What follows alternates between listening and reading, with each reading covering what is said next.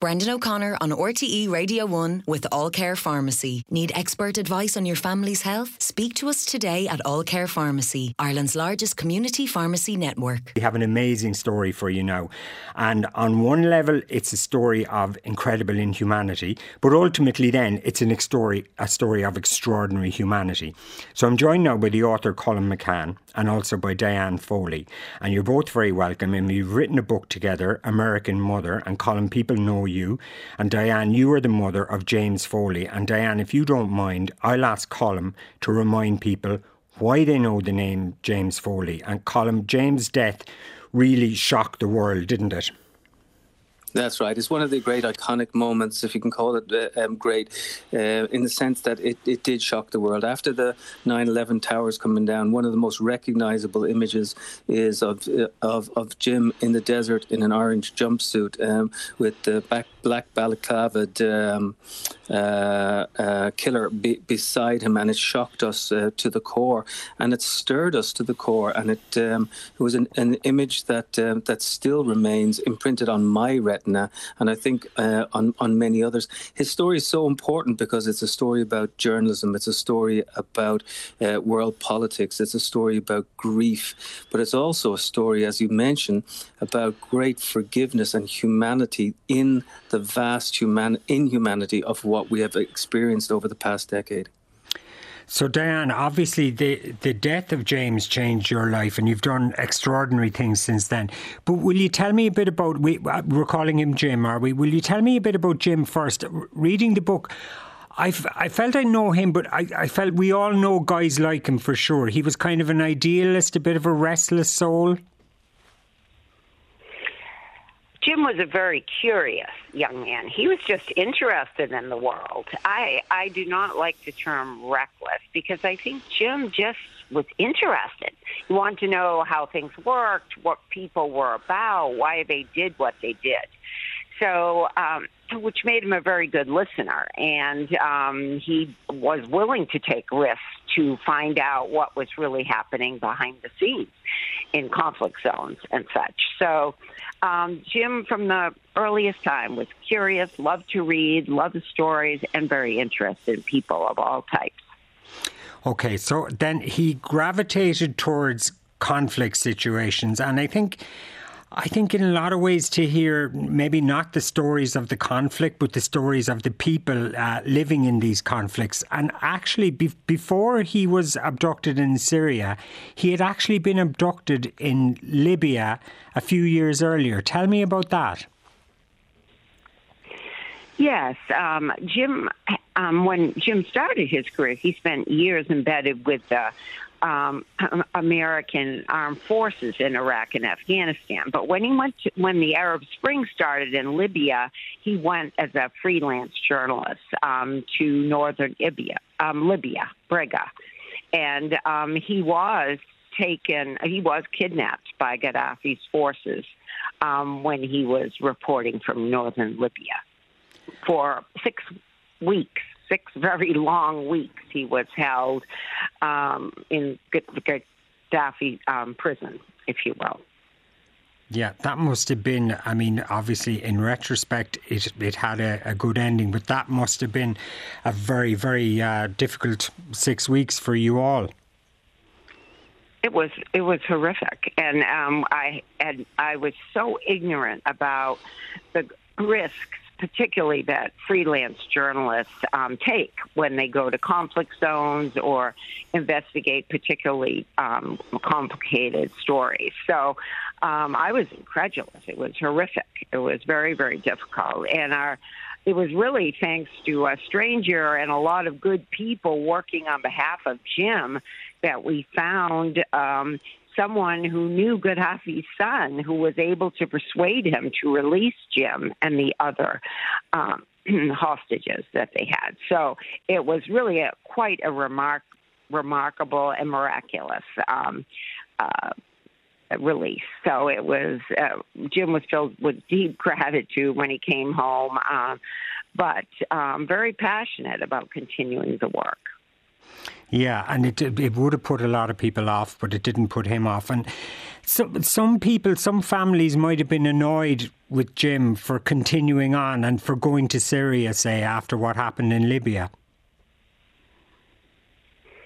Well, I, I think some of his brothers were and friends. Um, we were, you know, some of them were incredulous and worked hard to dissuade him. And, you know, Jim took every precaution. I mean, went to safety courses, state of the art courses, tried to do everything to uh, improve the security. But the fact is that when you're a conflict journalist um, and a freelancer at that, um, it is very dangerous work, just like a, a police officer or a fireman. You know, I mean, it um, danger is inherent in the in that type of work. There's no question about that. And he was aware. He was aware of the danger. Yeah. Do you remember, Diane, the moment you were told he'd been kidnapped again in in um, Syria? Do you remember your reaction? I sure do. I sure do. We were, we just couldn't believe it had happened again. It was the day after Thanksgiving, and we, it was odd that we had not heard from him on Thanksgiving Day because Jim always called on holidays and kept in very um, frequent touch with us, but he did not call. And so that morning we received a call from his colleagues saying that he had um, not come to the meeting place and they knew he had been kidnapped in northern Syria, very close to the Turkish border. How did you feel when you heard that? We were shocked and just in, in you know, just so so upset. Obviously, I mean, we were brought to our knees. You know, that we just couldn't believe it was happening to be honest. Um, and this kidnapping was totally different because no one had any idea who had taken him. Even the fixer who witnessed it just couldn't. A lot of foreign fighters were pouring into northern Syria at that time, and he really couldn't recognize who it was. So there were many rumors swirling and we our government really had no one on no boots on the ground or anything so it was he just vanished. We had no idea where he was for the next 10 months, really. No idea if he was dead or alive or who had him. Okay, so this time was very different. Colum, what do we know about the circumstances of Jim's captivity and his time in captivity? Well, the stories are there. The stories are there from, from other hostages who, who got out, whether they be French or uh, Spanish or, or, or Danish. Um, this is one of the the the the the, the, the real um, heartbreaking things behind Jim's story. Um, he and four other Americans uh, were kept there because the uh, U.S. administration, alongside the British administration, in fact, refused to negotiate in, in, in any manner or means. So the stories are there of him telling the plots of novels, of him, uh, you know, helping other people out. He was a great um, spirit. He was a, a, a person who buoyed other people up, uh, and he gave a great sense of um, of um, you know. Uh, uh, space and, and, and, and time, and, and it was quite obvious that he was very well liked uh, among the, the other hostages. It must have been a terrible time uh, to, to, to have been in such uh, such captivity, but it was he was an extraordinary person. And how were they treated, and, and what did they know about who their captives were and everything? Well, they knew their captives were British. They knew their captives were, were uh, you know, had, had Cockney accents, and so they nicknamed them um, the Beatles. Uh, they knew that they could be savage. They knew that they could do some some um, terrible things that we don't even need to talk about uh, over over the radio because um, people can just use um, their imagination to to to know what sort of things that, that, that had gone on. Um, but one of the wondrous things about Diane and one of the wondrous things about about Jim and his story is um, that has now faded um, into the background because Diane, as you know, uh, she went ahead and she decided uh, seven years after the killing, uh, to when she got the opportunity to go sit and face to face with her son's killer down in Virginia after he was ca- captured in Syria, stripped of his British citizenship, and brought over to the United States. And he copped a plea and uh, part of the plea agreement was that he would talk to uh, the victims and the families of victims. And, and this woman, this extraordinary woman, uh, Diane Foley, who I got to know uh, on that journey, um, went and sat for three days um, and, and looked him straight in the eye. That's part of the extraordinarily redemptive part of this particular story. Yeah, and look, it's I was absolutely mesmerised, Diane, by that account of you, which which uh, Colum starts the the book with, of you meeting this Alexander Kotey. Why did you meet him? What did you hope to get from him? Well, it was Jim um, has challenged me throughout the whole thing to try to find some good in the midst of all of it. Trying to try to trying to do the right thing, if you will. So, when um, Alexander offered the um, a chance to meet with victims, I knew I had to do it. Um, I knew Jim would not have wanted me to be afraid, and I knew Jim also would have wanted me to hear him out and, um, you know, um, treat him as a person. And I, as a mom, wanted um, him to know who Jim was. Um, I just hatred just doesn't work. We have to learn to talk to people who and listen to people who may have hurt us or we, whom we disagree with. So it just, I knew I needed to um, meet him. And it was Colm who was kind enough to accompany me because even though I was sure that I needed to talk to him, I was a little intimidated by the idea and appreciated Colm um, accompanying me.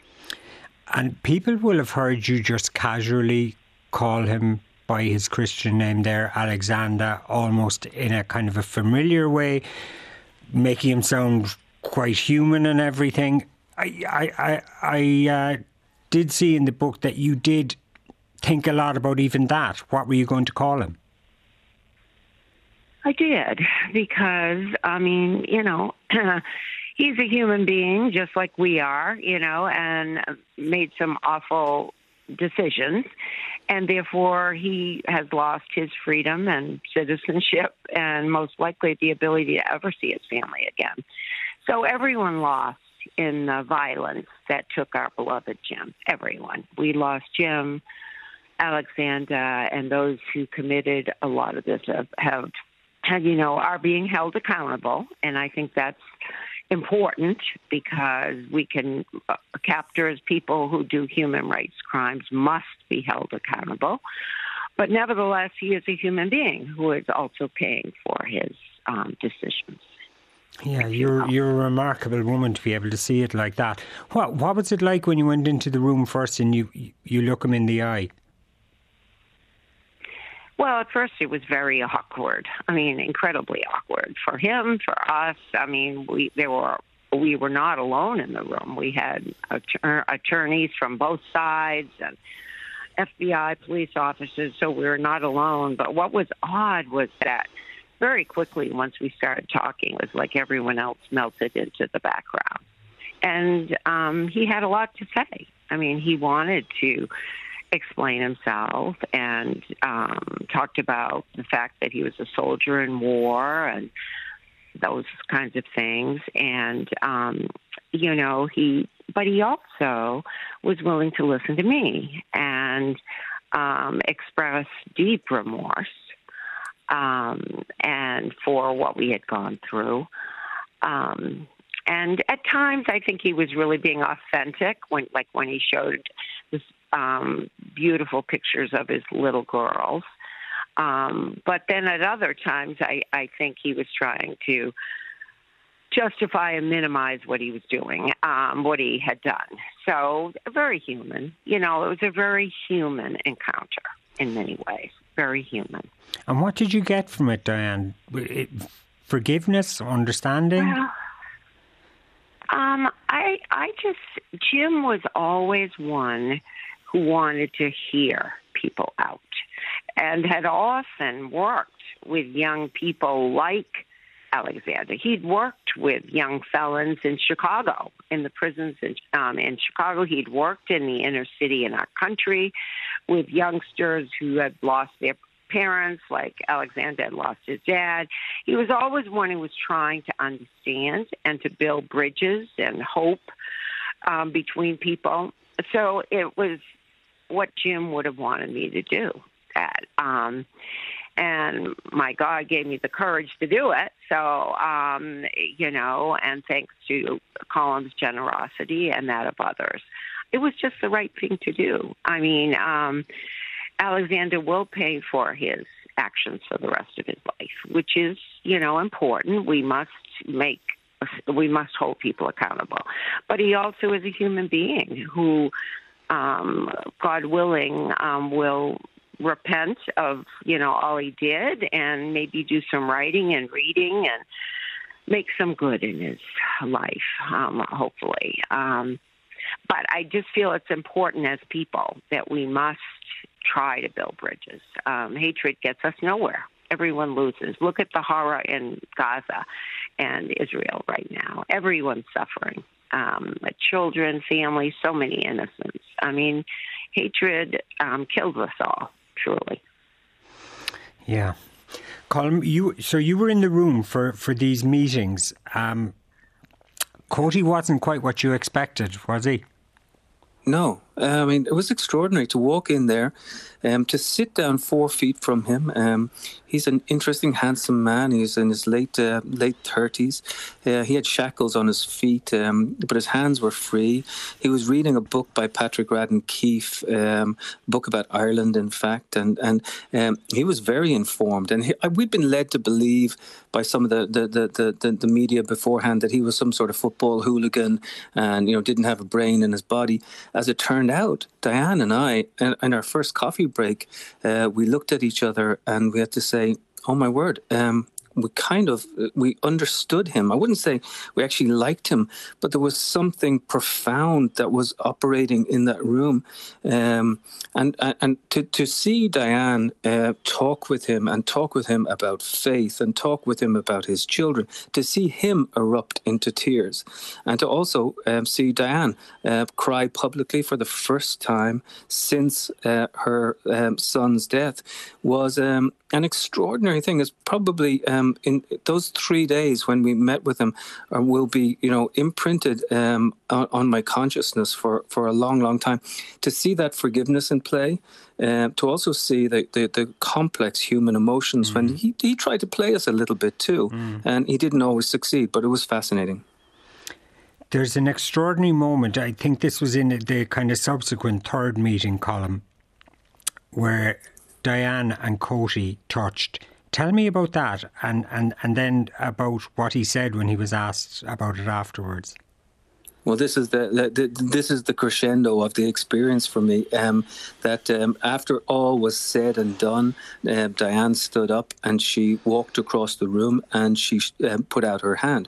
Uh, what what a lot of people didn't know at that stage is that he, Kotey, as a, um, a devout Muslim, was not allowed to shake her hand. It went against his faith. He could only shake the hand of his wife or touch the hand of his wife, his sister, his mother. Um, and um, he, he did so. He put out his, he looked at me, he put out his hand. And then when Diane left, I asked him, why did you do that? And, and he said, well, because she's like a mother to us all. Um, and there was something really profoundly spiritual that happened um, in that moment. Diane will tell you that was, that you know, um, you know, the, the, the, the, the Holy, Holy Spirit was there in the room uh, for her. For me, it was um, that, that profound human connection. Um, that um, was something that, that, that still keeps hope alive despite all the, the all the available evidence mm. anywhere else. Yeah, and look, I know this is kind of one of your themes Colum is empathy in impossible uh, situations, and and definitely holy is the word in my head when I was reading about those meetings. It did mm. feel like something holy was going on there. Diane, how did your family feel about you meeting Kotey? I know he sent you letters afterwards, an apology of sorts. How did they feel about you being in touch with him? Um, my family has just loves me and has put up with me. I mean, I don't think they've understood a lot of my journey, to be honest. To them, they've just been so traumatized, traumatized by the loss of Jim that they just felt the need to put it away and uh, move on with life, if you will. For me, I've found more healing through the work of the James Foley Foundation to get our government to prioritize the return of Americans and protect journalists and and just to try. Jim has challenged me incredibly since he died. Jim was so good. And I truly, as a mother, I had no idea how many people he had inspired and mentored. And so it was important for me as a mom to somehow keep that um, spirit of goodness alive. So he has challenged me big time. Um, and um, Jim aspired to be a man of moral, moral courage. I mean, I really had never thought about moral courage, but Jim did. And um, Jim has taught me and challenged me um, like I've never been ever challenged before in my life. So and I'm how that started, God and all the people.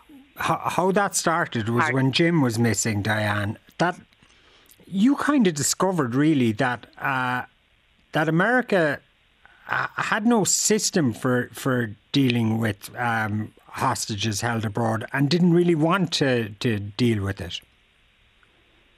We had nothing. We we really had dealt with hostage taking on a very ad hoc way, depending on how the president looked at it. So we had no infrastructure at all, no one accountable to help innocent Americans who were kidnapped or wrongfully detained abroad home. So I was appalled um, after Jim was murdered that we had nothing and no one who um, was accountable or even um, could help to bring Jim home.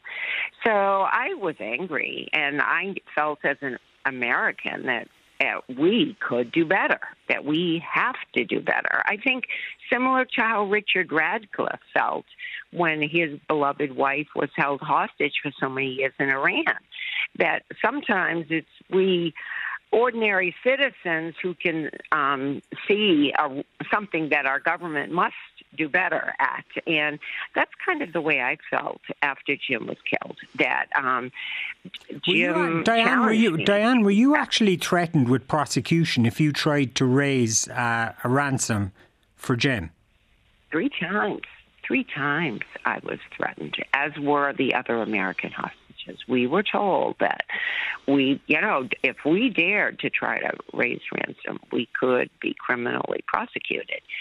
Um, so it, it, it, the way we were treated was not the best of America, and I knew as a citizen that we could do better, and um, so that's what the work of the James Foley Foundation has been to try to um, advocate for this issue. Um, so that our government would have the backs of innocent Americans should this happen to them when they travel abroad. I was a bit surprised at, as well at how Barack Obama treated you. Initially, did he go on TV and announce Jim's death? Not only before he spoke to you, but before you had had any official confirmation. Yes, he did. And I think that just showed the shock. Everyone was shocked. Nobody thought ISIS would um, uh, use the hostages in the horrific way they did to promote propaganda and hatred. Um, I, we were all shocked. It, the whole thing was beyond our, our imagination. We, yeah. So, um, but President Obama went on to make amends, if you will. He, it's thanks to him at the end of his presidency. He um, did a presidential policy directive to that, which actually started our U.S. hostage enterprise. So we actually have people now in our government who um, help to bring innocent Americans home. And you're So, being quite modest about this, but I think it would be fair to say, Colum, would it, that the whole way America deals with these situations, and, and, and we probably saw it recently with the American hostages in Gaza, has completely changed because of this extraordinary woman. Absolutely, hundred percent. I mean, this is the this is the crux of the situation, and I think a lot of women, in particular, uh, are, are are looking at someone like Diane, who you know was in her sixties when this happened, and, and and is now in her seventies, and has changed the whole political landscape in relation to hostages and hostage taking. How we think about hostages, how we how how we bring them home, how we negotiate how we look after them. Um, and that's what's really inspiring about this. You know, uh, Diane is a grandmother, a mother, she's a wife, you know, she's a, a, a daughter. And, um, and she has done the most extraordinary. She's given over her life in in many ways. Um, she's given life to Jim by doing uh, by doing the work that that that that was not able to be done when when when Jim was alive and when Jim was killed. Yeah, it's really yeah. amazing. You, you, you, you, There's a line in the book. This is a woman who's been lied to, taken for granted, condescended to, but there's a wrongness in the world, and she has to stand up to it. And you do think that is a real heroine, heroism, isn't it? Diane, the world can want. Uh, people like you, people who lose children or loved ones or whatever, to move on a lot. And it strikes me that you've clearly accepted that you're not moving on in a way, and and you you you know Jim is still very much there and driving you. Does that mean as well, though, on the other side, that you live in never-ending grief? I wouldn't say that. I think in many ways it it helps me to keep um, Jim's spirit of moral courage and goodness alive. I mean, I have had so much joy in the more than 100 innocent Americans have been negotiated to freedom since Jim's murder. And I am so proud that that's Jim's legacy. So I feel in many ways um, that has given me incredible joy and healing. It really has. So, no, of course I grieve. Jim, the loss of uh, child is not that pain never goes away. But um, when you know that some good has been done in their name, it it has given me healing. It really has in many ways. Um, and I pray that it will continue because our world desperately needs healing and good people to step up.